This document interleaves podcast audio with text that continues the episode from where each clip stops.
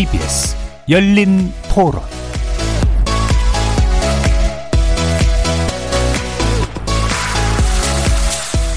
안녕하십니까. KBS 열린 토론 정준희입니다. 이번 주 금요일 KBS 열린 토론은 특정 이슈에 대해서 다각적으로 접근해보는 지적 호기심에 목마른 사람들을 위한 전방위 토크, 줄여서 지목전 토크로 여러분을 만납니다.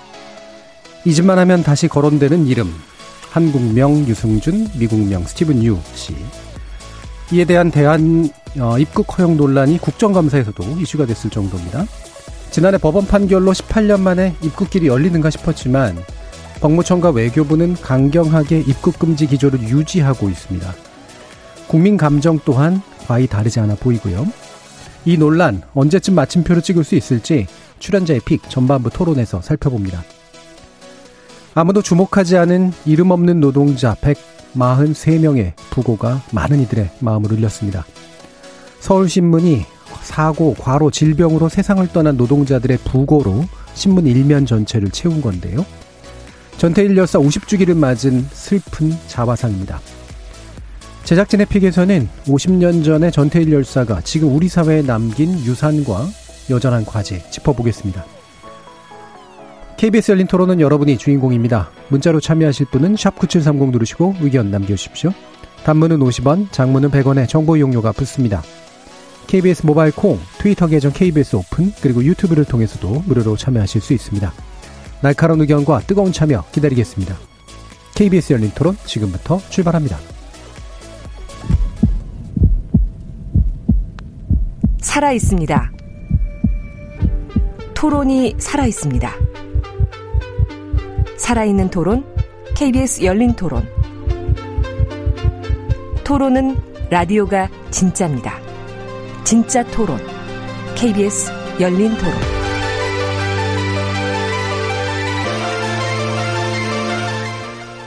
오늘 함께 하실 분들 소개하겠습니다. 문화비평가 이태광 경희대 교수 나오셨습니다. 네, 반갑습니다. 이태광입니다. 나라를 걱정하는 과학자 이종필 건국대 교수 나오셨습니다. 안녕하세요. 이종필입니다. 사람, 사랑, 공감의 소설가 서유미 작가 나오셨습니다. 안녕하세요. 서유미입니다. 규정을 거부한다. 한국 여성 변호사의 손정혜 변호사 나오셨습니다. 안녕하세요. 손정혜입니다.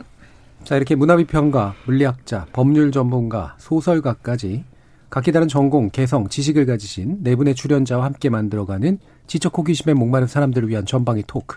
줄여서 지목전 토크. 지금부터 제작진의 픽 시작해 보겠습니다. KBS 열린 토론. 전태일이라는 사람으로 인해 가지고 근로 시간이나 억압적인 분위기에서 일하는 그런 부분도 많이 개선이 됐고요. 이제 그 당시에는 지금보다 훨씬 노동자에 대한 대우가 열악하고 그때 이후로 그게 좀 많이 화두가 됐고 우리나라 뭐 지금 근로기준법이나 노동 관련 법규를 제정하게 된 데서 큰 역할을 하신 것 같고 발전에 기여를 하신 분이라고 생각은 하지만 현재 프리랜서라는 뭐 이유만으로 이제 아무런 보호 장치가 없으면 뭐 이번 코로나 사태를 봐도 그렇고 한순간에 직업을 잃어버릴 수도 있잖아요. 그런 부분에 대해서 좀 장치가 마련돼야 되는데 그분이 있어서 어느 정도 노동 환경이 개선됐다고는 계기가 됐다고는 보고요. 얼마 전에 뭐 마트 노동자분들도 뭐 손잡이 뚜루루다 뭐 이런 요가 계속 있었잖아요. 법적인 뭐 정책 마련을 돼야 그 울타리 안에서 그분들의 권리를 보장해 주지 않을까라는 생각을 좀 해서 진짜 환경 뭐 개선 뭐 한다고 하지만 실질적으로 그때뿐이지 안전 관리를 제대로 하느냐 그건 아닌 것 같거든. 조금 안전이나 이런 데 더 정부에서 투자하고 또 사주들도 그런 부분에 더 투자를 하고 하면은 근로자들이 좀 안전하게 일할 수 있는 이제 그런 방향이 지금 현재 가야 될 방향이 아닌가. 자, 벌써 50년 전 오늘이었습니다. 노동자 전태일이 근로기준법을 준수하라. 우리는 기계가 아니다. 일요일은 쉬게 하라. 노동자들을 혹사시키지 마라. 내 죽음을 헛되이 하지 마라. 라고 외치면서 몸에 불을 붙여 세상을 떠났죠. 어, 뭐 이분의 이제 흔적이나 자취는 우리 역사에 이제 굉장히 중요한데, 아, 저는 개인적으로 보면 이런 일요일은 쉬게 하라 이런 참 이게 구호가 돼야 되는 그 너무나 그냥 당연해 보이는 말이 구호가 돼야 됐었던 그 상황들이 늘 이제 가슴을 때리는데요. 이태강 교수님, 음, 네. 어떤 의미로 바라보고 계시나요? 사실 이제 그 한국이 전후에 특히 이제 그 우리 한국 전쟁 이후에 이른바 경제 개발을 굉장히 국가 주도로 해보지 않았습니까? 그래서 우리가 역사책을 보면은 대체로 이제 어 특정한 정치인이라든가 특정한 이제 대통령이 그런 경제 개발을 주도했다. 뭐 이런 식의 어떤 이야기들 많이 예, 있어요. 예. 그래서 마치 이제 갑자기 경제 개발들이 그냥 한강의 기적처럼 뚝딱 이렇게 음. 이루어진 것처럼 생각하고 또 거기에 또 그냥 편성해서 그냥 국민이 이제 경제 개발을 이루었다 이런 식의 어떤 이야기를 많이 하고 있지 않습니까? 추상적으로. 근데 이제 전태일이라는 존재는 어 그 국민 이 구체적으로 누구였고 그리고 그 경제 개발이 어떻게 가능했는지를 저는 알려주는 증거라고 생각을 해요. 전태일 열사 같은 경우가. 그러니까 사실 많은 분들이 어 다들 그때는 고생했지 그렇게 이야기했지만 네. 사실 거기에는 우리 한국 사회의 가장 약한 고리라고 부를 수 있는 여성 노동자들이 있었던 겁니다. 음. 그리고 전태일 같은 경우도 전태일 열사 같은 경우도 사실 그 체제에 편성해서 그 여성 노동자 위에 군림하면서 그렇게 또 살았더라면 예. 뭐 크게 뭐 처음에 좀 힘들었겠지만 어쨌든 뭐 또 편안하게 그렇게 살았을 수도 있는 사람이었어요. 그렇죠. 공장을 운영한다거나 그죠? 예. 근데 지금 같으면 그러니까 그 박하사탕에 나오지 않습니까? 예. 그죠? 그런 식으로 충분히 또뭐 우리가 알고 있는 그런 강남에 또 뭐 집을 사가지고 이렇게 가, 계실지도 모르죠. 근데 이분은 그러지 않았죠. 그러니까 말 그대로 어 거기에 여성 노동자들의 어떤 비참한 상황들을 개선하고자 말 그대로 이제 본인의 어떤 그런 어 희생한 거 아닙니까, 그죠? 음. 본인의 삶을 희생한 것이고 그래서 그 당시에 많은 분들이 어, 생각하지 못했던 길을 걸어간 사람이라는 생각이 들고요. 그리고 또 한 가지는 바로 경제개발이라는 어떤 그런 한국 자본주의 발전과 관련돼서 완전히 어떻게 보면 역사책 속에는 잘 다뤄지지 않고 있는 그런 어떤 노동의 구조라든가 이런 걸 보여줬다는 생각이 들어요. 예. 사실 한국이 우리가 민주화 운동이라는 말을 쓰고 있지만 실질적으로 민주화 운동의 어떤 그 도화선을 당긴 큰 사건이 바로 전태일이었죠. 그렇죠. 그리고 그 이유가 이제 뭐 광주도 있고 그랬지만 결국 광주도 따지고 보면 전태일 열사가 있었기 때문에 그 정신과 관련돼서 전태일 열사의 죽음을 헛되지 않게 하기 위한 많은 분들의 노력에 의해서 여러 가지 운동들이 있었던 거죠. 네. 전태일 많은 분들이 말씀하실 때 전태일과 전태일 이전과 전태일 이후로 나뉜다고 이제 보통 이야기를 하고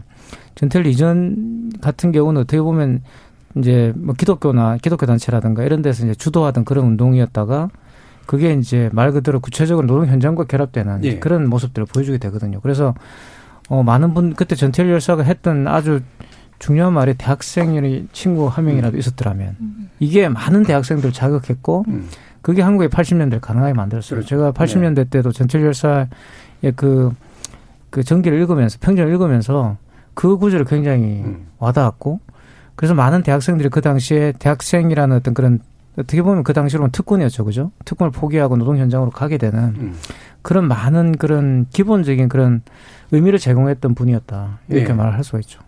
그러니까 누구나 힘들었던 시절에 재단사라는 직위를 이용했었으면 지금의 중산층의 토대 이상을 쌓을 수도 있었을 뿐인데 자기보다 더 힘든 그 어린 여공들을 위해서 이제 목숨을 버린 음, 그런 케이스였고 이게 단순히 또 노동운동의 시초가 됐다는 것뿐만이 아니라 빈민운동이라든가 그다음에 양심을 자극해서 움직일 수밖에 없었던 이제 대학생들과의 결합 그리고 그게 학생운동 그다음에 민주화 이런 거로 이제 지속적으로 연결된 그런 굉장히 중요한 어, 흔적이 분- 분명히 전태일 열사를 통해서 나타난 것 같습니다. 다른 세 분도 아마 나름의 방식으로 전태일 열사를 기억하실 텐데요.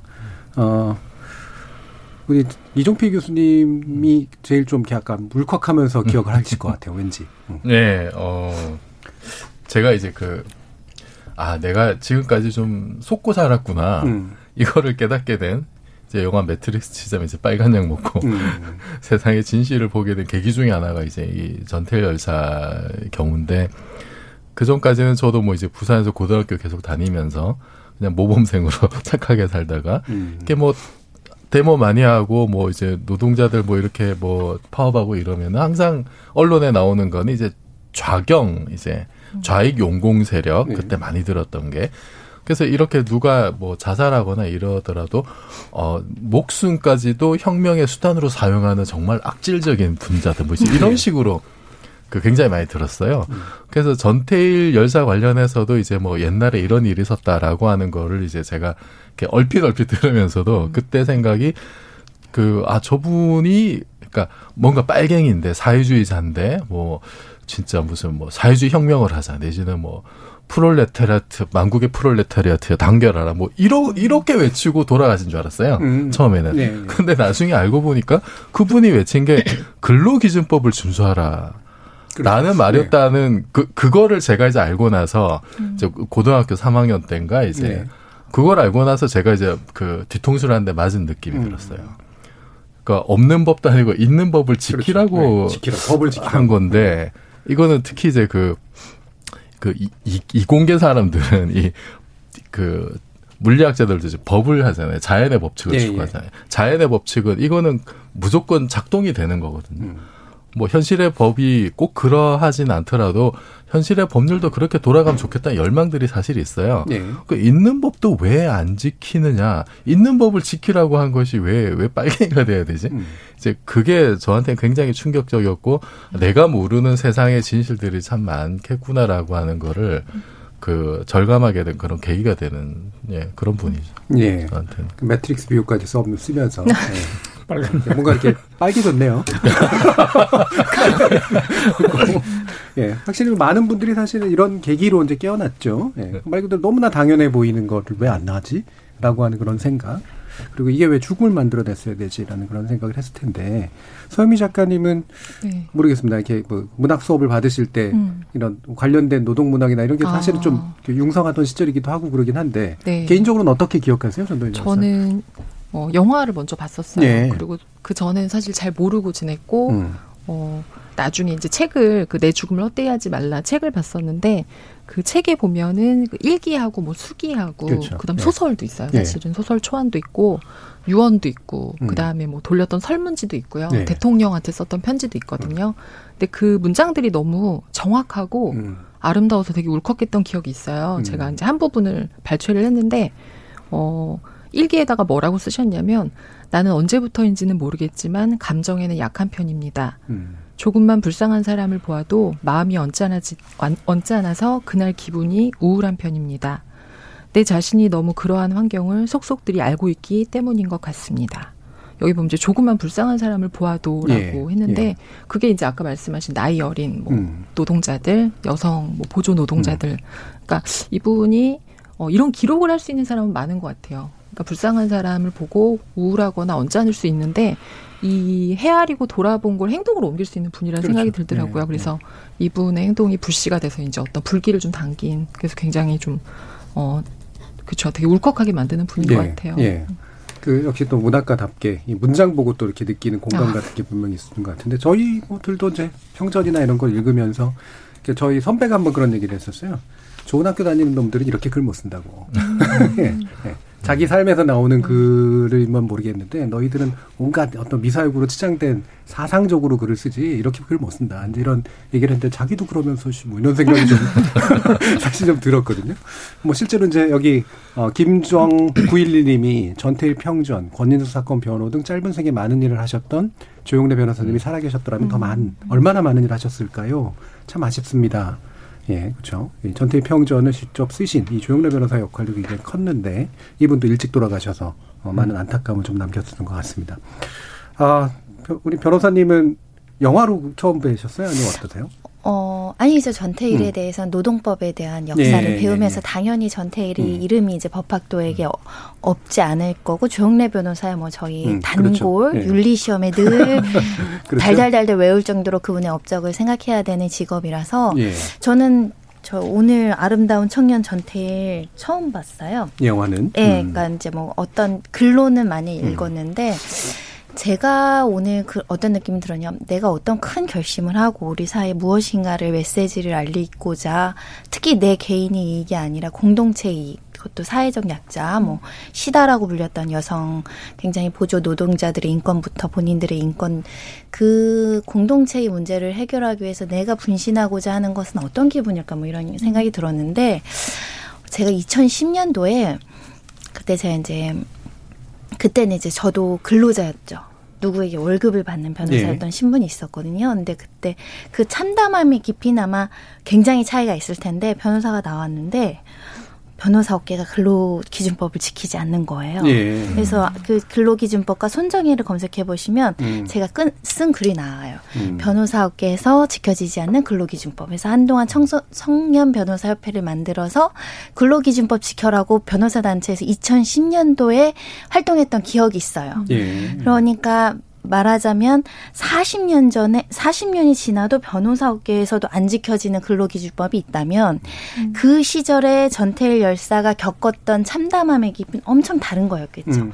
40년이 흘러도 법을 하는 사람들도 지키지 않는다면 지금도 전태일 열사 같이 노동법의 사각지대라든가 노동법의 법을 지키지 못해서 개인의 이익을 침해당하는 사람이 굉장히 많을 것 같거든요.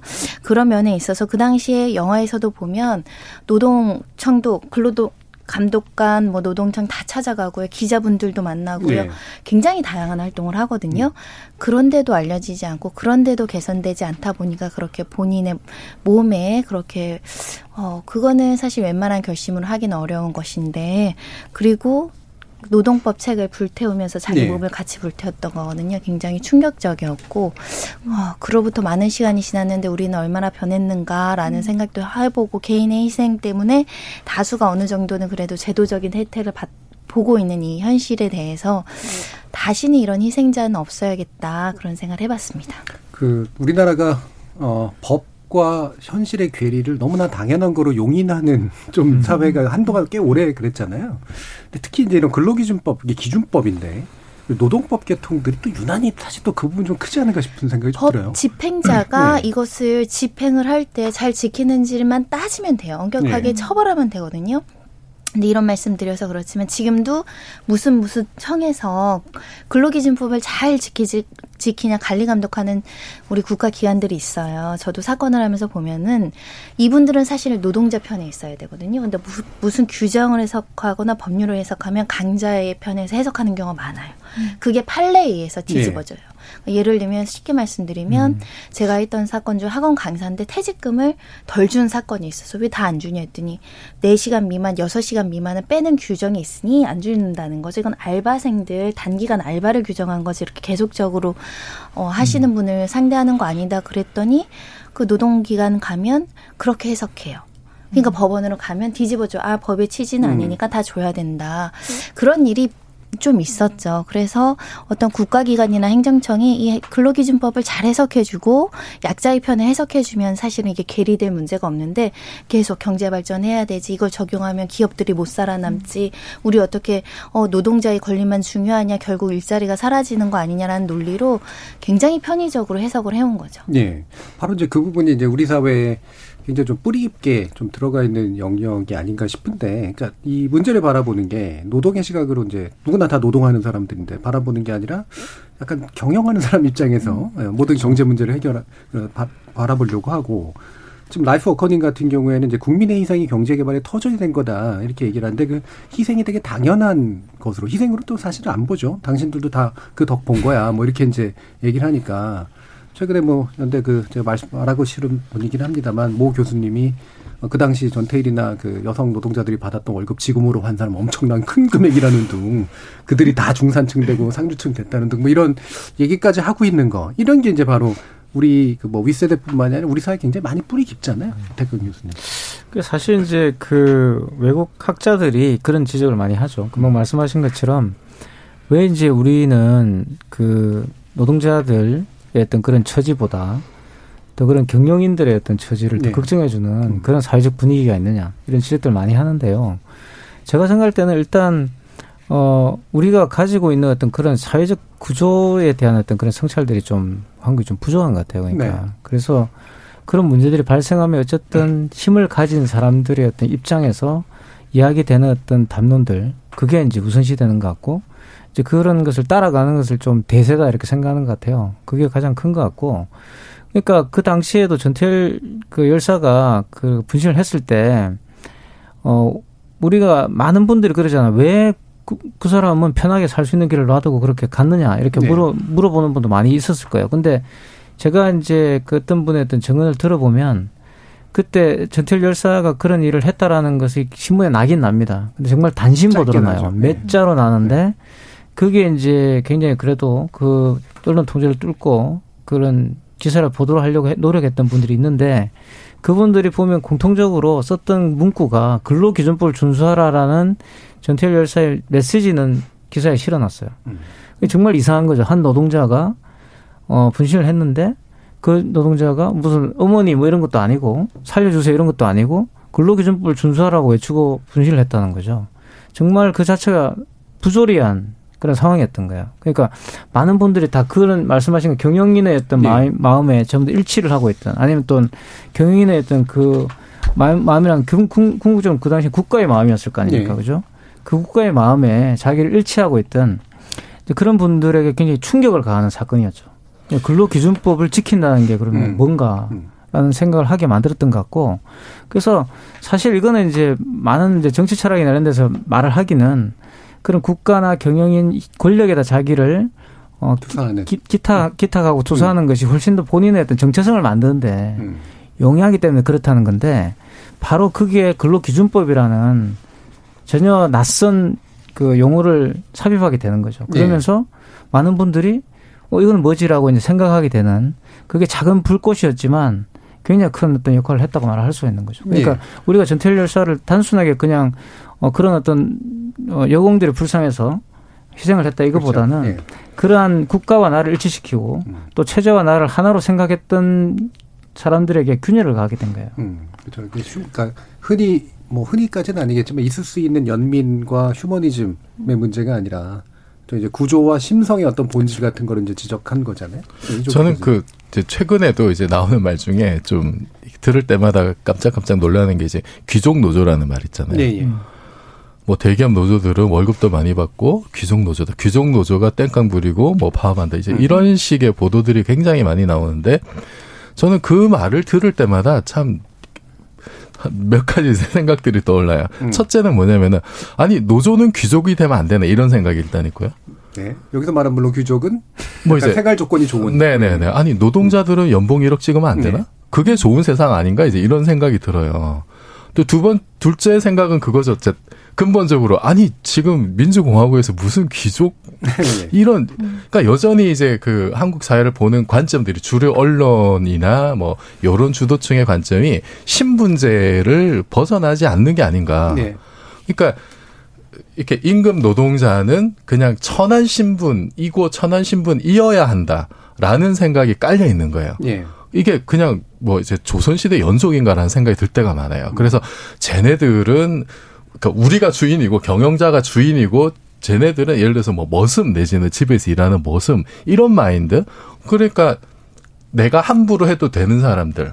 저 사람들은 감히 여기 뭐 겸상도 하면 안 되고 이런 지위 올라서도 안 되고 경영에 참여하는 거 말도 안 되는 거고 돈 많이 받아도 안 되고 그래서 내가 이렇게 뭐 운전기사한테 윽박 지르거나 이렇게 쌍욕을 해도 되고 뭐 가사 도우미한테 물건을 집어 던져도 되고 왜 잘못됐냐라는 생각들을 다 가지고 있죠. 네. 그 저는 이게 여전히 그 그러니까 의식 속에 남아 있는 어떤 신분제. 천민은 저 사람들은 천민이고 나는 귀족이고 그래서 천민들한테는 그냥 막대해도 된다. 음. 그리고 그것을 법이 보호해 준다. 라는 생각, 그, 그런 봉건제적인 어떤 신분제의 잔재와 함께 그것이 극복되지 않은 상태에서 이제 흔히 말하는 천민 자본주의적인 어떤 예. 아니 자본주의 사회에서는 그냥 노동자는 자기 노동력 팔아서 먹고 사는 게 당연한 거 아니야 이제 그렇게 그냥 그걸로만 이렇게 그 자본이 가장 이제 우선시되는 최고의 가치로만 이렇게 굴러가는 그 입장에서만 보게 되면은 노동자는 단순한 소모품일 뿐이거든요. 인간이 아니라 우리는 이, 저기 전태일 열사가 그 말씀하셨던 우리는 기계가 아니다라고 했는데 완전히 자본주의적인 어떤 그런 관점에서 보면 노동자는 그냥 기계 부품이거든요, 사실은. 네.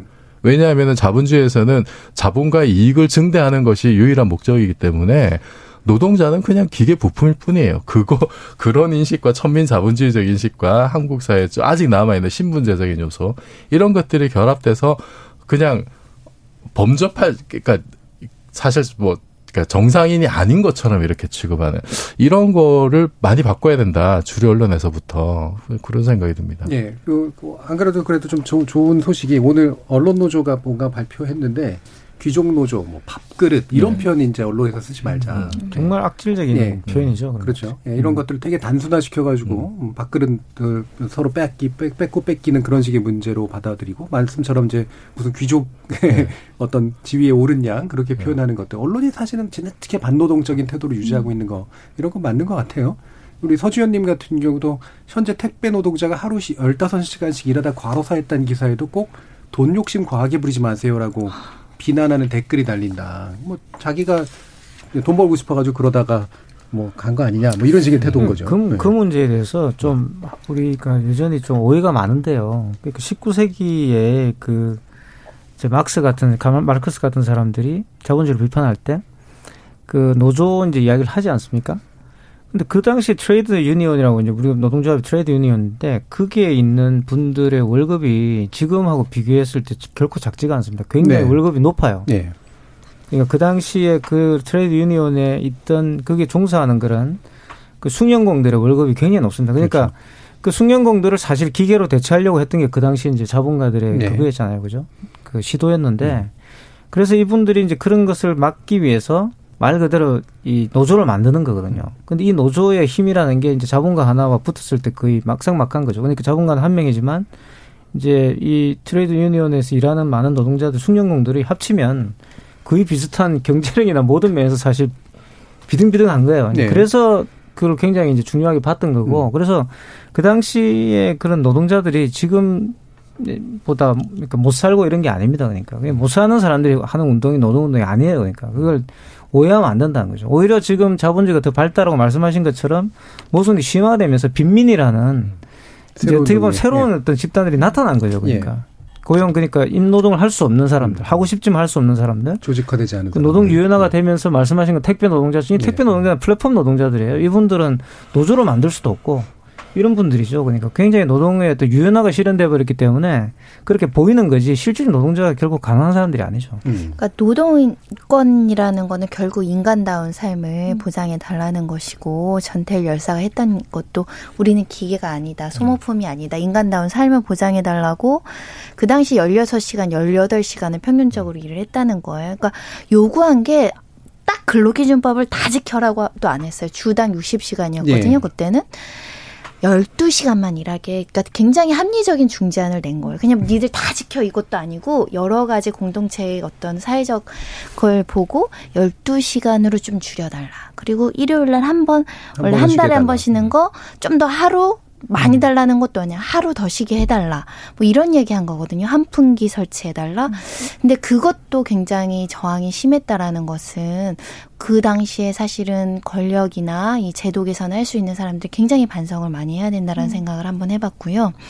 지금도 노동시간 16시간이 문제되잖아요. 음, 그렇죠. 예. 수십 년이 지나도 이런 사각지대는 또 있었던 거예요. 네. 그런 면에 있어서는 우리가 지금 노동과 관련해서 노조 권리가 너무 세서서 오히려 사회에 막 악 영향이 있다 이런 주장을 하시는 분들 때문에 기종노조 발언들이 나오는 것인데 우리는 과연 그러면 사실 대부분의 사람들이 노동자죠. 그분들에 대한 인권에 대해서 나의 이해관계와 다르면 관심을 가져본 적이 있는가 그런 고민 한번 해보는 거죠. 예. 지금 양혜인님 같은 경우는 근로기준법이 없어도 서로를 아끼고 위하는 세상은 없을까요?라는 음. 그런 이게 이제 의견이라기보다는 약간 안타까워서 하시는 말씀인 것 같은데 있어든지 안 지키는데 네.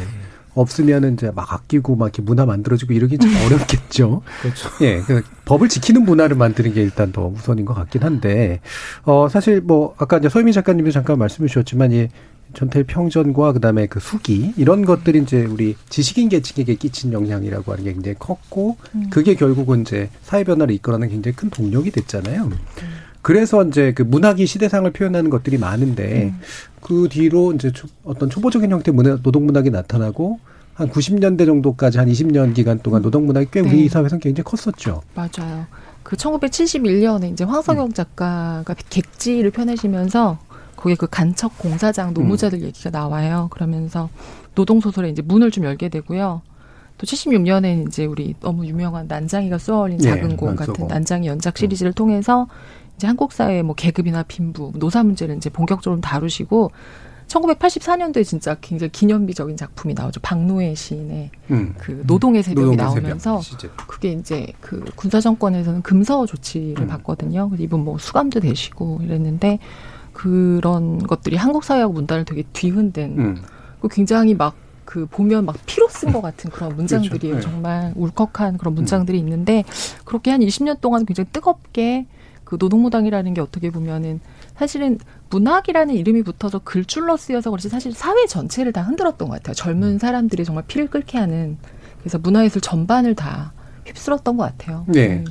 그 노동문학 그 저는 이제 대학 들어갈 때 그게 워낙 그때는 이제 또 되게 쓸 때여서 물론 노동문학이 한쪽에 있고 또 이를테면 남북 평화 통일을 또 기원하는 그런 남북 문학의 개통도 또 한쪽에 있고 그래서 약간의 정파성도 반영이 되고 그러긴 했었습니다만 근데 그때 이제 또 이제 약간 문학을 좋아하는 친구들은 노동 문학을 이제 인정하면서도 음. 흔히 문집파, 창비파 그래가지고 네. 네, 문학까지 성격이 가지고 있는 약간의 그 자유주의적인 분위기, 지식인적인 음. 분위기 뭐 이런 거에 대해서 이제 선호하면서 아 이게 문학적으로는 좀 질이 떨어진다라든가 뭐 이런 식의 태도도 좀 있었잖아요. 이탈수 교수님 평론가로서. 그러니까 이제 문지는 네. 그 당시에 제가 볼 때는 약간 이제 프랑크푸르트 학파라고 이제 네. 부르는 그런 비판 이론 계열을 따랐죠. 그렇죠. 네. 그 이제 문지도 정치적이지 않은 건 아니었는데. 음. 이제 어떻게 보면 이제 문지는 그런 유럽적인 어떤 그런 배경을 갖고 있었던 백골. 거고 음. 창비는 이제 말씀하신 약간 민족주의. 네. 이제 창비를 주도하신 분이 이제 정말 네. 한국 최고의 엘리트잖아요. 네. 하버드대 수석 졸업생이에요. 음. 그리고 하버드 졸업생을 대표해서 음. 음. 발표를 수락 연설을 하셨던 분이기 네. 때문에 정말 대단한 분인데 이분이 그 자리에서 깨달은 게 뭐냐 민족을 깨달은 거죠. 음. 그래서 돌아오셔가지고 민족문학을 추천하게 되고 그래서 만들게 된 게 장비입니다. 예. 그러니까 굉장히 이제 둘이가 대립적으로 보이지만 실질적으로 이제 어느 게 먼저냐를 가지고 이야기를 한 거죠. 그러니까 문제 같은 경우는 이제 국민문학이 갖고 있는 한계를 음. 이미 이야기하는 것이고 어 백, 백낙천 교수 같은 경우는 이제 그러니까 장비 같은 경우는 민족문학이 우선인 거 아니냐. 뭐 그런 비판적인 지식 이전에 민족이 먼저 바로 서야 되는 거 아니냐 이런 말씀을 하셨던 것 같고 근데 말씀하신 것처럼 둘이 사실 모순되지 않는데 네. 사실 민족 무슨 계급 무슨 이런 이야기도 지금 많이 들어보셨을 겁니다. 그러니까 요즘 뭐 인터넷에 좀 386 세대가 약간 화제되면서 많이 등장했는데 이런 이야기들이 상당히 많이 싸웠지만 사실은 어떤 모순을 우선시 두느냐라는 것이죠. 그러니까 어떤 모순이 더 기본적인 모순이냐라는 것이지 둘 다 모순이 아니다 이런 건 아닌 거죠. 예, 그러니까 예. 계급 모순이 있으니까 민족 모순 아니다 뭐 이런 게 아니라 둘 중에 어떤 모순이 더 어, 중심적인 모순이냐. 쉽게 말하면 그걸 해결하면 나머지 것은 또 해결하기 그렇죠. 쉬운 거 아니냐 이런 이야기예요. 그러니까 장비는 당연히 민족을 먼저 분단 문제를 먼저 해결해야 된다. 왜냐하면 음. 말씀하신 것처럼 우리 그 이정필 교수님 말씀하신 것처럼 그 당시 전태일 열사 같은 경우가 빨갱이로 몰리는 것도 사실은 간첩 아니냐 뭐 이런 이야기가 있었잖아요. 그죠? 음. 그게 바로 이제 북한과의 어떤 모순 때문이다라는 거죠. 그게 그분들의 주장이었고 이제 이 문지 쪽은 이제 그런 게 아니라 그 북한 뭐 민족 문제를 해결한다고 해가지고 이게 해결되는 게 아니다. 이 문제는 따로 가는 거다라고 주장했던 것이고요. 그래서 이 둘을 지금 와서 다시 또 돌아본다면 상당히 좀 반성해야 될 점도 많고 사실 조금 약간 좀 부끄러운 것도 있죠, 그죠? 서로 이제 그런 대립들이. 이제 저도 이제 그 사실은 그 생각이 좀 나는데 그 이제 386 들이 주도했던 그 이제 80년대 학생 운동사를 쭉 보면은 저는 이제 그 끝자락에 좀 음. 있었습니다만 음. 어, 흔히 이제 NLPD지 이런 식으로 나오죠. 음. 민족 해방 계열이냐, 민중 민주 계열이냐.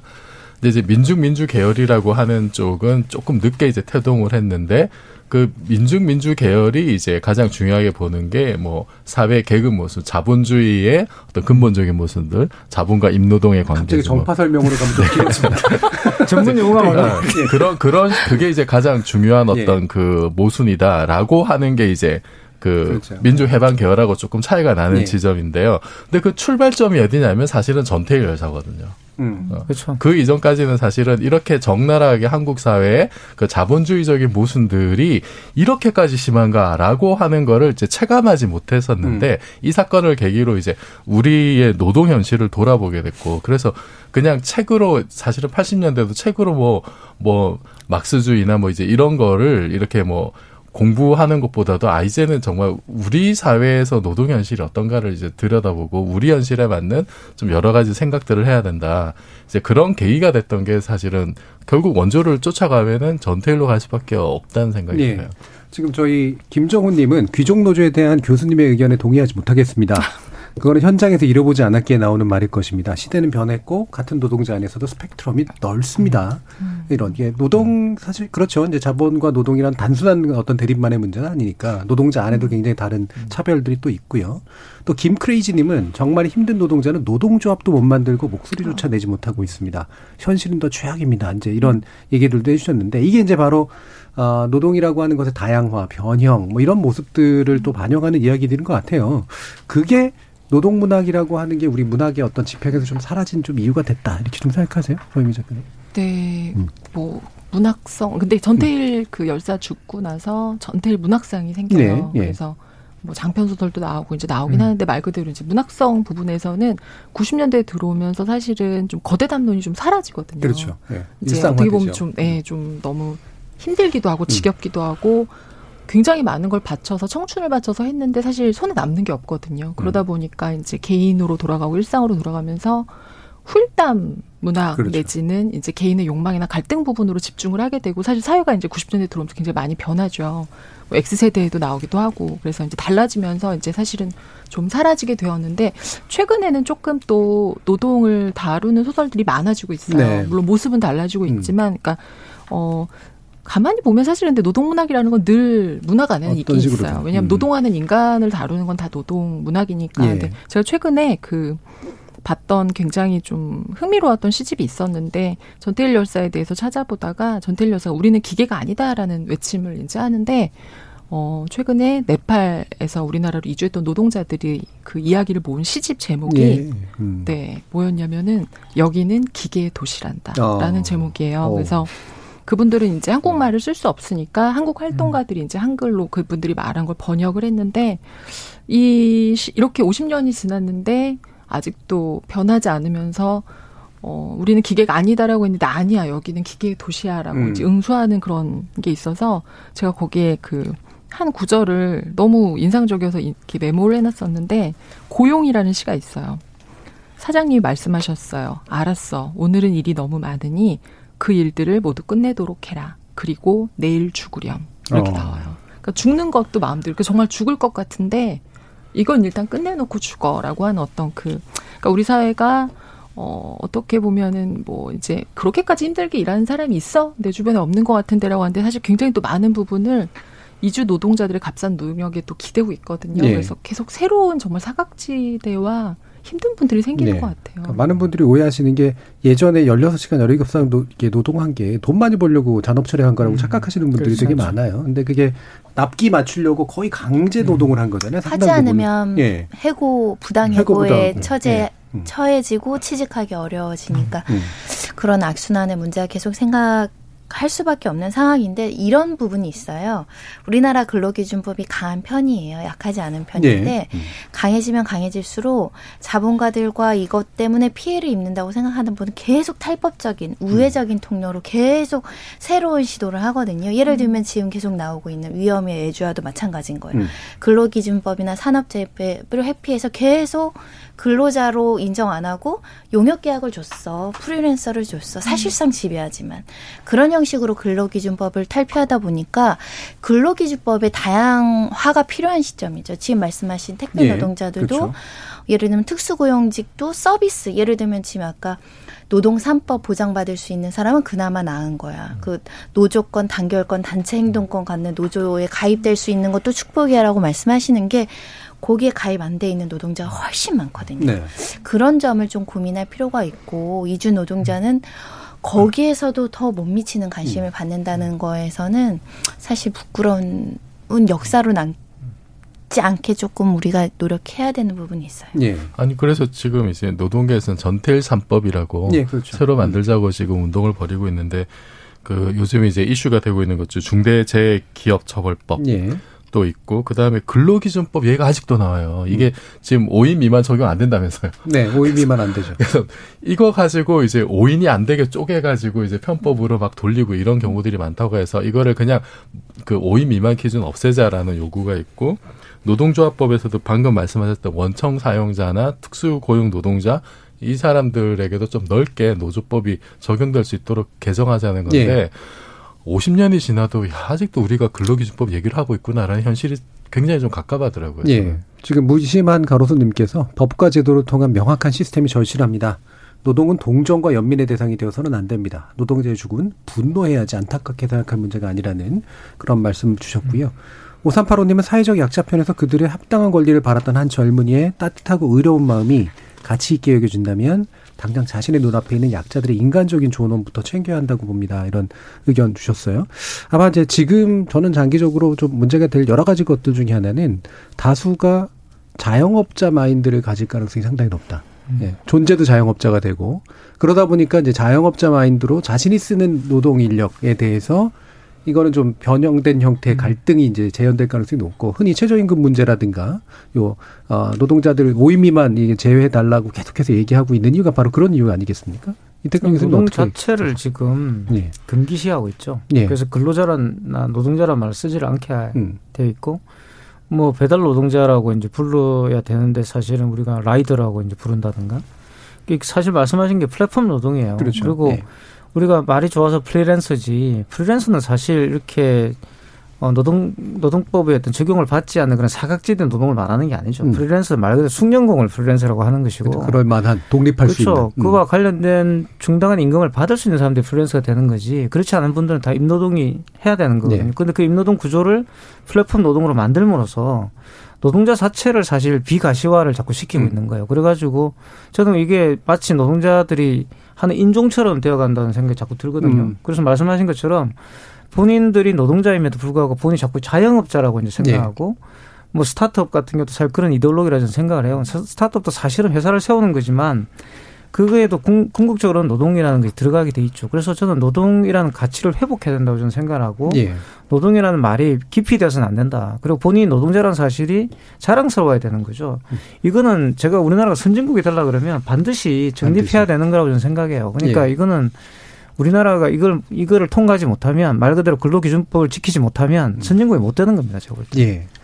자, 바로 이런 어 이게 단순히 어 한 노동자에 대한 연민의 문제가 아니라 우리 사회 질 그리고 우리 사회의 어떤 어 더 나은 성장, 네, 더 나은 분배 이런 것들을 만들어내는 시스템과의 연결성이 되게 높은 부분이겠죠. 우리의 의식도 많이 바뀌고 행동도 바뀌어야 될 것 같습니다. 지목전 토크 제작진의 픽은 여기서 마무리하겠습니다. 여러분께서는 KBS 열린 토론과 함께하고 계십니다. 토론이 세상을 바꿀 수는 없습니다. 하지만 토론 없이 바꿀 수 있는 세상은 어디에도 없습니다.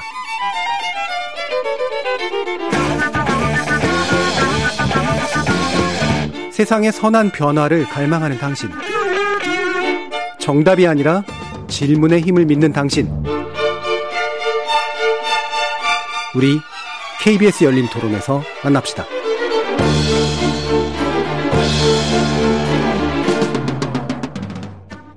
유승준 씨 입국 금지에 대해서 제가 군필자인데 자기가 한 행동에 있어서 책임을 져야 되는 부분이라고 생각하고 정당하다고 생각합니다. 국민 정서 때문에 그런 건 알겠지만 감정적이고 주관적인 대처였다고 생각합니다.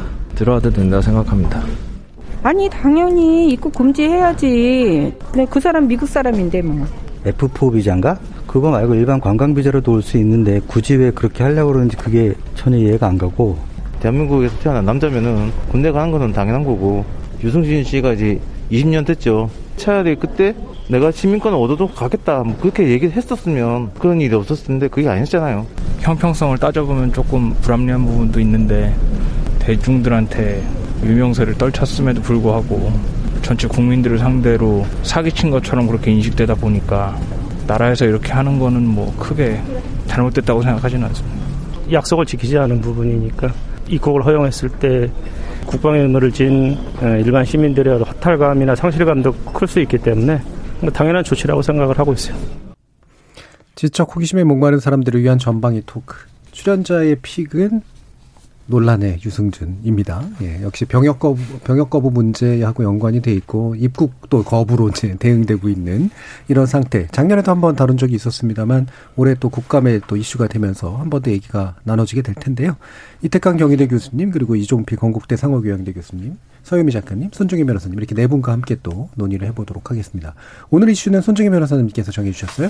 아, 유승준 씨 사태가 끝난 게 끝난 게 아니고 네. 계속 반복되고 있고 언제 또 끝날지 모르는 상황에서 한국 사람에 대해서 이렇게 인권 침해 논란이 오랫동안 우리 사회에 제기된 적이 있었느냐. 벌써 뭐 15년, 19년 가까이 됐잖아요. 아직도 해결되지 않는 부분에 있어서는 많은 분들이 다양한 시각이 있을 것이라고 생각이 드는데 이제 지난해 대법원에서 최종적으로 이제 유승준 씨가 승소하면서 대법원 판결 이후상 아, 입국 되겠 다라는 관측이 많았는데 요번에 또 LA 초영사관에서 입국 금지 처분을 했다라는 거죠. 예. 이제 본격적인 판단은 이제 시작이 된 겁니다. 음. 처분 거부하면 또 행정 소송으로 가고 예. 1, 2, 3심까지 한 2, 3년 걸릴 거거든요. 여기서 이제 기존에 내려졌던 대법원 판례가 유지되면 실제로 이 거부 처분은 취소될 가능성도 있어요. 예. 배제하기는 어려운데 하지만 병무청에서도 입국 금지 안 된다라고 지금 이야기하고 있는 것이고 국회의원분들 도 아예 입법을 다시 해서 개정을 해버리겠다라고 하고 있는 상황이어서 우리 사회에서 유승준 씨는 언제쯤 들어올 수 있을까? 예. 영영 안 들어오는 것이 옳은 것인가? 그 인권 침해 문제에 대해서는 어떻게 생각하시느냐 한번 들어보고 예. 싶었습니다. 자, 그럼 몇 가지 간단한 팩트 체크 좀 해주세요. 그, 아까 이제 시민분도 얘기가 나왔지만, 아니, 관광 비자로 들어오면 되는 거 왜 자꾸 F4로 들어오려고 그래? 라고 하는 부분은 맞는 건가요? F4는 이제 대동포 비자이기 예. 때문에 그 방문 비자하고 명확하게 틀, 다른 거는 경제적 활동을 할수 그렇죠. 있는지 여부입니다. 그렇기 때문에 어, 관광 비자로 들어올 수 있어요. 관광 비자는 쉽게 나올 수 있고 실제로 유승준 씨가 들어온 적이 있어요. 음. 그래서 말씀하신 지적은 맞다. 예. 관광 비자로 들어올 수 있는 상황이다. 하지만 유승준 씨 주장은 중학교 때까지 한국인으로 알고 여기서 살았기 때문에 장기 거주를 할 목적으로 본인이 기본적인 경제 활동을 할 것을 전제로 네. 들어오는 게 전제되어 있 기 때문에 F4 비자를 신청했다라고 보셔야 될 것 같고요. 예. 그래서 더 논란이 제기되고 있는 거죠. 그러니까 그 변호사 말로는 이제 소송을 제기할 수 있는 어떤 유일한 비자 형태가 F4다라고 얘기를 하면서 변명. 관광 비자는 거부할 리가 없으니까 소송의 예. 대상이 될 수 없는 것이고 음. 신분 자체가 외국인이니까 외국인의 입국 거부의 문제, 재해동포 비자밖에 없는 상황이죠. 예. 음. 그러면 어 또 한 가지는 지금 이제 그 작년에 대법원 판결이 지금 해석이 좀 다른 것 같아요. 지금 이제 외교부나 이런 데서는 이게 이제 전면 금지가 그 잘못됐다라고 얘기한 게 아니라 절차가 좀 불, 불비해 됐으니 어, 외교부가 이 부분에서 명확한 입장을 가지고 재량을 써라. 라고 하기 때문에 이제는 쓰는 거다라고 하는 주장을 하는 거잖아요. 대법원의 주요 요지는 절차석 절차적인 하자가 있었다라는 예. 거예요. 원래는 무슨 거부 처분을 하면 설명도 해주고 사유서 같은 거를 서면으로 해야 되는데 그것도 누락되어 있을 예. 뿐만 아니라 실제로 LA 총영사관이 가지고 있는 재량권으로 이걸 해석해서 우리는 돼요 안 돼요라는 거부 처분이 이루어져야 되는데 그 당시 LA 총영사관은 기계적으로 법무부의 어떤 판단 이 여기서 입국 금지하라고 하니까 음. 우리는 받아들일 수 없어서 따라서 재량권 예. 행사라는 어떤 요식 어떻게 보면 그런 행위 자체가 없었기 때문에 거부할 어떤 재량권 남용을 판단할 만한 재량 행위가 없었다라고 판단한 거거든요. 그래서 예.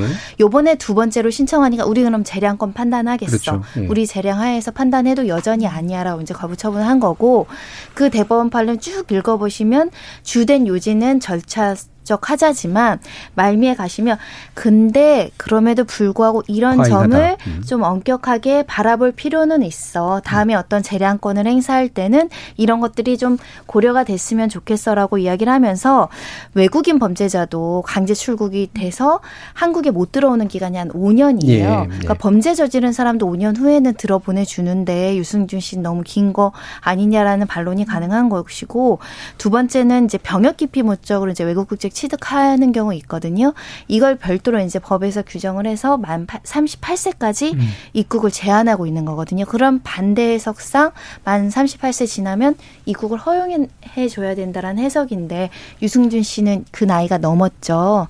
그런 점이고 그렇다 보니까 이제 비례성의 원칙을 조금 예. 잘 조화롭게 해야 된다라는 게 대법원 취지여서 대다수의 법조인들은 다음번에 신청이 들어오면 재량 행위를 재량을 행사할 때 이 비례성의 원칙을 적용하면 씨는 들어올 가능성이 있겠다라고 예. 이제 해석을 한 거죠. 예, 팩트 체크 말미에는 이제는 그래서 어, 뭐라고 예상하세요? 이럴라 그랬더니 예, 지금- 예상은요. 예.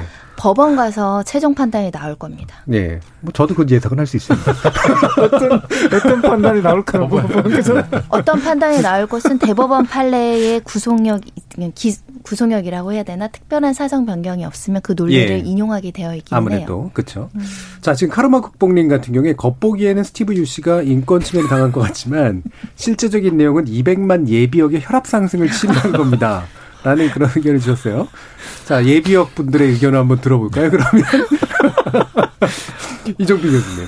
네, 작년에도 이제 우리가 이 주제를 다뤘었는데, 예. 그때도 이제 말씀드렸지만, 이 사건 났던 이제 2002년 당시에 제가 그 전문 연구 요원으로 이제 예. 복무 중이었어요. 이제 병역 특례죠. 음. 제가 그 박사과정 들어갈 때 이제 시험을 봐서 통과하고, 그러면은 그때는 수료 후 5년이었어요, 복무 기간이. 예. 그래서 제가 2005년까지인가 2004년, 2005년까지 제가 군인의 신분이었고 그래서 이제 해외 나가려면은 강제 노동을 한 거죠. 네, 해외 나가려면 이제 그 귀국을 보장하는 예. 엄청나게 많은 서류들을 준비합니다. 그렇죠. 예. 이게 이제 그렇게 해놓고 도망가고 이제 뭐 학회 간다고 해서 도망가거나 병역 기피한 사례들이 있었나 봐요. 근데 사실 그렇다 하더라도 저 같은 경우는 그 5년이 꽤 긴 기간이긴 합니다만 사실 국가로부터 큰 혜택을 받았죠. 예. 저는 이제 그 이후로 예비군 7년 제가 마흔 넘어서까지 예비군 훈련 받았거든요. 예. 그래도 어쨌든 현역으로 가는 것보다 엄청난 혜택을 받은 음. 상태인데 그 이분은 이제 그 당시에 그 이렇게 그 뭐죠 공익 요원으로 이제 판정을 받고 허리 디스크로 네. 그래서 이제 군대 가겠다라고 이제 여러 차례 공언을 했는데 이제 뭐 공연하겠다고 이제 그 음. 출국을 하고 병무청이 그거를 또 이제 특별 허가를 해줘 가지고 나갔다가 이제 그 길로 미국 가서 이렇게 그 음. 한국 국적 버리고 이제 이렇게 군 복무를 이제 피하게 된 거잖아요. 그러니까 네. 사실은 그 그때 생각이 나면서 이게 그 그 좀 복무자를 군 군필한 사람으로서의 어떤 그런 생각들이 안 날 수가 없어요. 저도 이제 개인적으로는. 네. 네. 그래서 어 이게 조심하고 있어요. 네. 정치적 올바름과 감정 사이에서 네. 네. 이성적으로 좀 가혹하다는 생각이 들, 들 수도 있겠지만 저는 네. 이제 그 찾아보니까 이게 이제 비자를 발행할 거냐 말 거냐라고 하는 게 그 이제 총영사의 재량권이라고 음. 하는데 재량권이니까 이게 사실 음. 그안 해도 그만인 건데 네. 이런 경우에는 그 재량권을 행사할 거냐 예를 들어서 대통령이 그럼 전직 대 지금 음. 이제 이명박 전 대통령을 사면할 거냐 말 거냐 이런 게 재량권에 해당하는 네. 거잖아요. 그런 재량권을 발휘할 때는 사실 여론이 굉장히 또 중요한 역할을 그렇죠. 하거든요. 네. 그럼 지금 국민 여론이 과연 이제 될 그 이제 유승준 입국을 예. 그 허가할 정도의 어떤 그런 게 돼 있는 여론이 돼 있느냐? 예. 왜냐하면은 만약에 그 스티브 유 씨가 그 오랜 기간 동안 예를 들어서 정말 이제 반성하는 모습 보이고 네, 예, 예. 어 팬들에게 사과하고 이제 그런 모습을 보였다면 아마 좀 많이 누그러졌을 텐데 음. 좀 이제 다른 국내 팬들이 보기에는 여전히 좀 미흡한 면이 많다라고 생각을 하는 것 같아요. 네, 요즘 팬들하고 또 싸우기도 하더라고요. 네, 이제 음. 그, 그런 모습들을 보고 아니 저분은 아직도 저렇게 이제 자기가 별로 잘못이 없다라는 식으로 이제 얘기를 하는 것이 예. 오히려 공분을 더 키운 면이 있어요. 예. 저는 이게 이제 해결이 되려면은 이제 그 스티브 씨가 좀 진정으로 사과하는 모습 보이고 그거를 이제 뭐 병무청이나 뭐 법무부에서 좀 이제 이렇게 좀 감안을 하는 그렇게 가는 예. 게좀 절차적으로 맞지 않을까 싶어요. 예. 지금 굉장히 교묘하게 네. 예, 국민 여론과 그다음에 당사자의 진정한 사과 쪽으로 예, 넘기셨는데 자, 이수연님은 불법은 저지른 게 아니잖아요. 법의 형평성이 중요한데 왜 유 씨한테만 다른 잣대를 음. 들이대나요? 우리나라에도 불법으로 군대 안 간 사람 얼마나 많습니까? 음. 라는 그런 의견도 주셨어요. 그래서 사랑 공감의 소설가시고 예비역이 아니신 상민 작가님. 객관적으로. 어, 정말 어렵네요. 저는 개인적으로 유승준 씨 되게 좋아했었거든요. 예, 예. 춤도 잘 추고 노래도 잘하고 아마 이때 음이 흔들리지 않으면서 춤을 잘 추는 그렇죠. 가수로 네. 굉장히 유명했던 것 같아요. 좋고. 그리고 음. 굉장히 성실하고 반듯한 네. 청년의 네. 이미지. 저는 유승준 씨 하면 딱 떠오르는 게 금연 홍보대사를 했었어요, 네. 이분이. 그래서 굉장히 막 보통 금연 홍보대사에도 본인 담배 피는 경우가 있어요. 근데 네, 기독교 신자도 어, 근데 굉장히 그 반듯한 청년의 어떤 이미지 제가 보니까 5년밖에 활동을 안 했더라고요. 저는 엄청 오랫동안 활동을 예. 했는 줄 알았는데 그러니까 존재감이 되게 컸던 것 같아요. 그래서 사람들한테 줬던 이미지도 좋았고 존재감도 크고 그래서 기대를 굉장히 많이 했는데 이분이 아까 말씀하신 공익 근무요원 되기 전에 사실 현역 받았을 때도 간다고 했다가 그렇죠. 공익이 됐는데 공익이 되고서도 간다고 했다가 이제 어, 네, 미국 시민권 취득하면서 이제 병역을 회피하면서 좀 실망을 많이 줬었고, 이후에 사실은 여러 번 울면서 인터뷰도 하고 그랬었어요. 네. 사죄도 하고 했는데, 그럼에도 불구하고 제가 보기엔 이 병역 문제는 사실, 어, 여타의 그러니까 한마디로 군필자가 아닌 사람들이 이해할 수 없는 어떤 정서가 있긴 한 것 같아요. 그러니까, 어, 보편적인 사람으로서 생각하는 어떤 그런, 예를 들면 아까 말씀하신 범죄자라든가 네. 이런 분들하고 분명히 이성적으로 다른데 그거를 소화할 수 없는. 그래서 이분이 사실 많이 사과를 한다고 제가 보기엔 받아들여질 수 있는 건 아닌 것 같고, 근래 이제 SNS에서 설전을 팬들하고 버리시는 걸 보니까 이분도 19년을 기다리셨더라고요. 나름 네. 중간에 자기도 이제 많이 이렇게 시도를 했는데 안 되면서 좀 화가 나신 것 같아요. 음. 그래서 음, 국민 여론을 기다려야 될 것 같아요. 네. 네, 지금 어, 서현미 작가님은 또 나름의 방식으로 지금 피해 가셨는데 네. 9627님은 스티브 유는 기어코 입국하려는 스티브 유가 기어코 입국하려는 저희 자체가 불쾌합니다. 음. 나라를 버릴 기회가 와서 버렸으면 자기 선택의 책임도 져야 합니다라고 얘기하셨고요. 유거람님은 사과한답시고 카메라 앞에서 닭똥 같은 눈물을 뚝뚝 떨구고서는 카메라 꺼지자마자 다른 소리 하던 걸 이 땅의 예비역들이 전부 기억합니다. 절대 입국으로 가면 안 됩니다. 라는 의견도 주셨어요. 자, 또 다른 예비역님이신가요? 이때까지. 아, 저는, 저는 이제 강원도에서 예. 복무를 했죠. 예. 그 사실은 이제 만감이 교차하는데, 저뭐 유승준 씨 별로 안 좋아했습니다. 예. 그러니까. 음. 근데 어쨌든 아, 뭐, 그때는 그런 문화를 별로 안 좋아했어요. 그 당시 X세대 문화였나? 네, 네. 굉장히 별로 안 좋아했는데, 음. 그때는. 지금 고백하자면. 근데 어쩌다 보면 제가 대중문화 평론가가 돼버렸네, 근데. 근데, 그, 손 변호사님이 말씀하셨던 것처럼 저는 법적 판단은 끝났다고 봐요. 그렇죠. 법적으로는 당연히 이제 들어와야 되고, 예. 또 설령 뭐 지금 많은 음모 이론 있잖아요. 뭐 이제 미국에 이제 예, 뭐 그 세법이 바뀌어가지고 예. 사실 미국이 이제 외부에서 이제 그 수입이 있으면 굉장히 많은 세금을 내야 되는데 그걸 뭐 이제 도피하려고 한다 이런 음. 음모 이론도 있습니다. 그리고 또 그게 그손 변호사님 설명하신 대로 그 비자 문제와 관련되어 명백하게 뭐 어느 정도 끼워 맞추면 표절이 맞는데 그래서 법적으로는 저는 전혀 문제가 없다고 봐요. 그런데 예. 이제 문제는 뭐냐 그러면 다른 패널 분도 계속 이야기하셨지만 결국 감정적 문제가 남았는데 네, 그렇죠. 한 가지 우리나라 연예계 법칙이 있어요. 공인의 법칙이라는 게 음. 있는데 거짓말을 하면 안 됩니다. 정치인들은 네. 거짓말해도 네. 상관없는데 연예인은 거짓말 하면 안 돼요. 음. 한 보십시오. 연예인들 중에 거짓말해서 돌아온 사람이 있는지 없어요. 그러니까 그냥 형평성을 문제를 떠나가지고 연예인들은 우리 한국 그 대중들은 굉장히 특이하게 본인들의 어떤 그런 그 뭐라고 될까요? 그런 인생을 많이 투사를 하거든요. 그렇죠. 연예인들에 대해서. 그러니까 연예인들에 대한 굉장히 복잡한 감정이 있어요. 우리나라가. 근데 그걸 건드린 거죠. 그러니까 거짓말을 해버린 겁니다, 이분이. 그러니까 저는 이건 상당히 해결되지 않을 거다. 네. 이게 이제 법적으로 아무리 정당하다 하더라도 거짓말한 연예인이 돌아온 적이 없기 때문에. 아니, 그거도 이제 그 거짓말도 이제 그 다른 사람도 굉장히 좀 죄질이 나쁜 거 아니냐라는 음, 거짓말의 그 어떤 질이 단발성도 아니고 이제 여러, 여러 예, 예 횟수도 여러 번인데다가 생각해 보면은 말씀하신 것처럼 왜냐하면 그거 잘 아시, 기억 한번 해보시면 인터넷 찾아보면 나옵니다. 기자분들이 집요하게 물어봐요. 음. 네. 왜냐하면 그런 선례가 있기 때문에 네. 너도 가서 그러지 않게 그럼 그때쯤 아마 유승준 씨가 저도 뭐 그런 선택이 오면 힘들겠지도 모릅니다 이런 말을 좀 했더라면 네, 예. 덜 했을 거예요. 근데 이분이 굉장히 단호하게 음.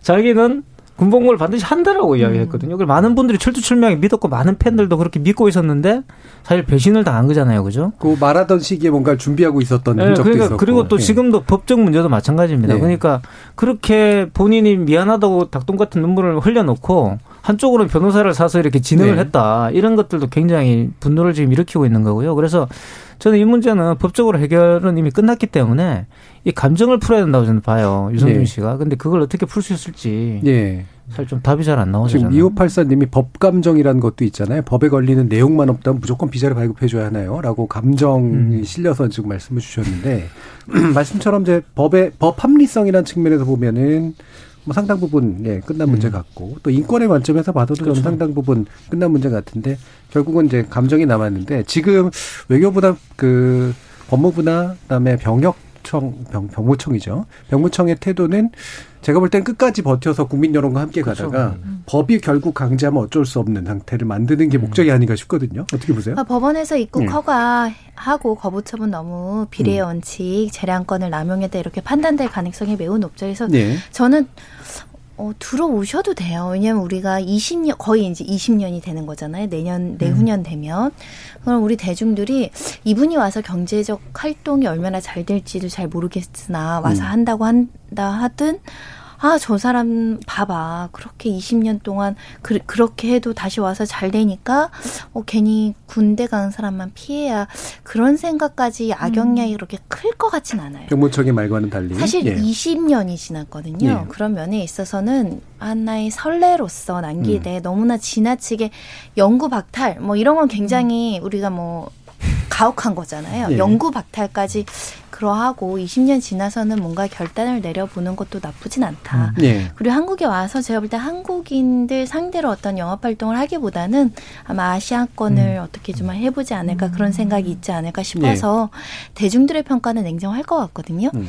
지금도 유승진 씨가 주장하는 게 나를 오라고 하는 팬들이 많다는 거잖아요, 한국에. 네. 그게 얼마나 되는지 뭐, 모르겠으나 예. 그거를 한번 예. 와서 실제로 이 체감을 하는 것도 유승진 씨에게는 과거의 반성의 기회가 있을 수 있어요. 그럴 수 있을 것 같아요. 우리가 이제 왜이 그 비자를 발급해서 들어오는 상황이 내가 패배한 상황으로 느끼기 때문에 생기는 감정이 굉장히 크잖아요. 근데 그분이 들어와서 성공하지 못하는 모습을 보는 음. 거. 가또 다른 방식의 어떤 일종의 약간 감정적 해소 뭐 이런 것도 뭐 작동할 수도 있을 것 같고 그거는 여러 가지 좀 판단도 좀 들긴 합니다. 지금 오락국님은 어, 유순준 입국은 당연합니다. 솔직히 고위층 자녀 중에 더한 불법을 저지르고도 잘 먹고 잘 사는 사람들 많습니다. 어, 실제로 뭐 그런 경우들도 여러 번 있었고요. 음. 예. 저는 이제 그 이제 형평성 논란이 이제 나오잖아요. 예. 근데 사실 그 스티브 유 케이스는 비슷한 전례가 없는 케이스로 예. 이제 제가 알고 있고 그리고 사실 형평성을 따지자면은 이게 그 제 생각에는 병역 문제에 관해서 좀 느슨했던 행정력이 오히려 문제가 아니냐. 음. 고위층이라고 봐주고 지금까지 뭐 요즘은 많이 좋아졌겠습니다만 네. 그런 뭐 조금 더 범위를 넓히자면은 이렇게 그 뭐, 뭐, 국익에 크게 반했다라든지 아니면은 뭐, 예를 들면은 뭐, 민족 방역 행위자 같은 거. 저는 이제 이 유승준 케이스를 보면서 독일은 이렇게 그 나치 전범들 아흔 넘은 나치 전범들까지 끝까지 잡아가지고 법정에 세워서 이제 처벌을 하잖아요. 그뭐 이제 스티브 케이스가 이제 그런 중대 범죄라는 말은 아닌데 사실은 이 스티브 케이스를 보면 야 우리나라의 사법 체계와 그 행정 집행력이 이렇게까지 집요할 수 있구나라는 생각이 들었어요, 사실은. 예. 이렇게까지 집요할 수 있는데 왜 그러면 다른 일에 대해서 이렇게 집요하지 못했을까? 예. 다른 어떤 사회 정의를 세우는 음. 문제에 대해서는 엄격하고 집요하게 할 수 있음에도 그래서 저는 사실은 뭐 스티브 유가 이렇게 들어오고 안 들어오고는 저는 좀 그렇게 큰 문제는 아니라고 봐요, 네. 정말로. 큰 문제는 아닌데 이걸 계기로 그러면 다른 정말 우리 공동체에 위해를 가할 수 있는 우리 국민들의 감정을 더 많이 상하게 했던 그런 일들에 대해서 우리 얼마나 엄격하게 집요하게 법 집행을 했는지도 좀 돌아봤으면 좋겠어요. 네. 그래서 아까도 지금 633님께서 공인으로서의 거짓말과 기만이 19년이 지나도 잊히지 않았다는 것은 네, 좀 좋은 표현은 아닙니다만 냄비 근성을 가진 우리 국민들의 정서를 봤을 땐 대단한 배신감이었다는 걸 알 수 있죠. 이게 이제 비자를 신청한 시기가 되게 네. 애매하게 본인이 뭐라고 표현했냐 군대를 가고 싶은데 음. 갈 수만 있으면 가고 싶다고 말씀하셨는데 네, 네. 가만히 계시다가 이제 군대를 갈 수 없는 객관적인 나이에 그렇죠. 이렇게 신청한 그렇죠. 게 네, 이제 네. 그게 이제 그게 어떻게 보면 국민들이 인성 파악을 하는 거예요. 예. 한 번의 실수는 용서하죠. 우리 국민들 음. 너무나 오고 되게 두 번 갖고 세 번 갖고 이런 시, 그런 부분들이 좀 기만적이었다 이렇게 보시는 것 같고 특히 음. 이제 영상 꺼지고 나와서 좀 경솔하게 행동하는 예. 모습 예. 그런 거는 감성적으로 더 못 받아들이는 거죠. 음. 서유민 작가님은 이런 아까 이제 병역 문제에 대해서 우리 음. 사회가 가지고 있는 그러니까 병역을 네. 또 겪지 않으신 분으로서 이제 더더욱이나 참 묘한 생각이 좀 들 것 같아요. 그러게요. 어, 이거를 그냥 무시할 수도 없고 그렇다고 그냥 다 공감하기도 좀 그렇고 네. 어떻습니까? 어, 왜그 MC몽도 사실 그 예, 예, 고의로 발치하면서 네. 사실 그 문제 때문에 이후에 이제 나와도 정말 싸늘하게. 네. 근데 비슷한 어떤 예를 들면 그 또래 친구들 중에서 마약을 한 친구에 대해서는 사실 우리 사회가 훨씬 더 음. 관대한 것 같아요. 음. 그래서 어 뭐 마약과 이걸 같은데 놀 수는 없는데 조금 그 우리 사회가 갖고 있는 그 병역 군 복무라는 거가 갖는 그 되게 특이한 좀 지점이 있는 것 같긴 해요. 그래서 이 우리가 군대 그러니까 제가 미디어만 봐도 우리 사회가 군대 문화를 그 너무나 중요하게 생각하는 게 미디어에서도 보면 막 군대 문화를 예능으로 다시 승화해서 음. 또 보고 예. 또 보고 하잖아요. 그래서 저는 사실은 이 문제를 보면서 그 유승준 씨의 개인이나 이런 것도 있지만 우리 사회의 군대 문화란 무엇일까 이런 생각도 좀 하게 됐어요. 사실. 예. 예. 그러니까 그게 가지고 있는 경험의 어떤 원초성 이런 것도 음. 되게 중요하고 그게 가지고 있었던 이제 특정 성별에게는 또 이제 거의 균일적으로 적용되는 그리고 어떤 가장 경험. 청춘의 시기에 너무 그렇죠. 중요한 때 딱 가서 그 시기를 강제적으로 보내고 온다라는 게 굉장히 큰 음. 것 같아요. 그러니까 이런 병역이라는 게 이제 그 사회의 어떤 공정성이랄까 균등성에 굉장히 크게 영향을 미치는 요소긴 한데 그게 또 이제 군대 문화하고 또 연결이 되면 이 약간 안 좋은 결합들이 좀 많이 만들어지기도 하잖아요. 그러니까 이제 이게 제가 양가적이라고 보는 게 그런 거죠. 그러니까 어, 이승준 씨가 군대를 회피했다라는 것과 또 이제 거짓말을 했다는 것이 있는데 저는 개인적으로는 앞에서 제가 말씀드렸지만 어, 더 중심된 감정은 거짓말에 있다고 봅니다. 근데 그게 하필이면 이제 한국에 용서되지 않는 병역 문제하고 네. 결합이 돼버린 거죠. 그러니까 뭐 염시몬 같은 경우도 그런 경우예요. 그러니까 거짓말을 했는데 그게 사실 뭐 우리가 다른 거짓말 같은 경우는 뭐 선의 거짓말을 할 수도 있고 또 그게 곤혹스러우니까 말을 회피했다가 나중에 뭐 밝힌다 이럴 수도 있을 거라고 생각하는데 근데 그 병역하고 결합이 돼버리니까 이게 이제 안 되는 거거든요. 그게 회복이 안 되는 건데 유승준 케이스도 그런 거고 그래서 저는 유승준 씨 같은 경우는 그러니까 군대보다는 이게 더 크다고 보는 거죠. 예, 그러니까 배신당했다는 감정이 훨씬 더 크다고 보고요. 그래서 저는 어 지금 현재 입국을 금지시키는 것보다 일단 들어오는 게 맞다고 봅니다. 들어와 가지고 뭐 국가 재원으로 보더라도 오시 오셔 가지고 예. 경제 활동을 하면 좋잖아요. 그러니까 그래서 그렇게 좀 좋게 생각을 해주시면 되지 또 않을까. 돈이 바깥으로 유출된다 또 이거 가지고 또 난리. 어, 뭐 그거는 이제 막아주시면 되죠. 봐주시고. 지금 이제 8291님이 지목전 토론 잘 듣고 있습니다. 채널 고정입니다. 그런데 스티브에게만 너무 가혹합니다. 인권을 너무 소홀하게 다루는 것 같아요. 북한의 인권도 이야기하는 시대입니다. 또 이제 반대로 또 JY 정님은 누가 그러더군요. 전대미문의 일을 저지른 사람한테는 전대미문의 법으로라고 말이죠. 스티브는 많이 나와. 전대미문의 일을 저질렀으니 어쩔 수 없다고 봅니다. 이런 의견 주셨는데요. 마지막으로 우리 어, 변호사님. 또 정리해 요즘에는 주시죠. 군대를 입대를 안 하면은 불이익이 가해지는 사, 그 네. 사회라서 음. 어떻게든 군대를 보내고 보직을 잘 받게끔 음. 굉장히 그걸 머리를 많이 쓰고 네. 예. 한 준비를 한다라고 하더라고요. 이제는 보직의 형평성도 좀 나중엔 다뤄야 되지 않을까 생각이 드는데 이렇게 군 입대를 해야겠다라고 부모들의 마음을 움직인 유승진 씨는 우리 사회 숙제이기도 하고 마음의 짐이기도 하고 어떤 면에선 좀 얄미운 감정도 들고요. 같이 아직 끝나지 않아서요. 기다려 봐- 보셔야 예. 될것 같아요. 유승준 씨 케이스가 결국 우리 사회의 전반적인 법적 표준이나 이런 걸 좀 높이는 데 도움 됐다고 보죠. 군 병역 의무에 대한 각인 효과는 엄청나죠. 일단 가자. 예. 일단 그렇죠. 가자. 갈 수 있으면 가자. 특히 연예인들은 요즘 예, 연예인들은 좀. 가는 쪽으로 다 정리하고 있는 것 같아요. 예. 심지어 BTS도 그렇고 군 문제를 어떻게든 회피하는 것은 나중에 좋지 않다. 이게 확실히 각인시켰죠. 예. 이승준 씨가. KBS 열린 토론 격주 금요일로 어, 지적 호기심에 목마른 사람들을 위한 전방위 토크 줄여서 지목전 토크로 여러분들 만나고 있는데요. 오늘 네 분의 패널과 함께 유순준 입국군지가 던진 질문 그리고 지금 왜 다시 전태일을 소환해야 하나 두 가지 주제 가지고 의견 나눠봤습니다. 문화비평가 이탁한 경희대 교수님, 물리학자이신 이종필 건국대 상호교양대 교수, 그리고 소설가 소유미 작가님, 그리고 손정혜 변호사님 네 분 모두 수고하셨습니다. 감사합니다. 네, 감사합니다.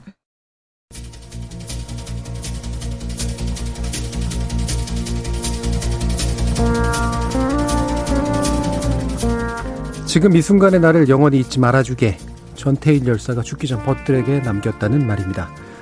문화비평가 김현 씨는 육체 죽음 뒤로 찾아오는 영원한 죽음은 기억하는 이들이 마침내 사라질 때 온다고 했습니다. 또 미국 애니메이션 코코에서는 기억하는 이들이 있는 한 영원한 삶을 살 수 있다라는 그런 메시지도 전해졌죠. 우리는 이를 기억투쟁이라고 부릅니다. 그리고 기억투쟁은 과거를 변화시키지는 못하지만 우리의 현재와 미래를 바꿔놓습니다. 지금까지 KBS 열린 토론 정준이었습니다.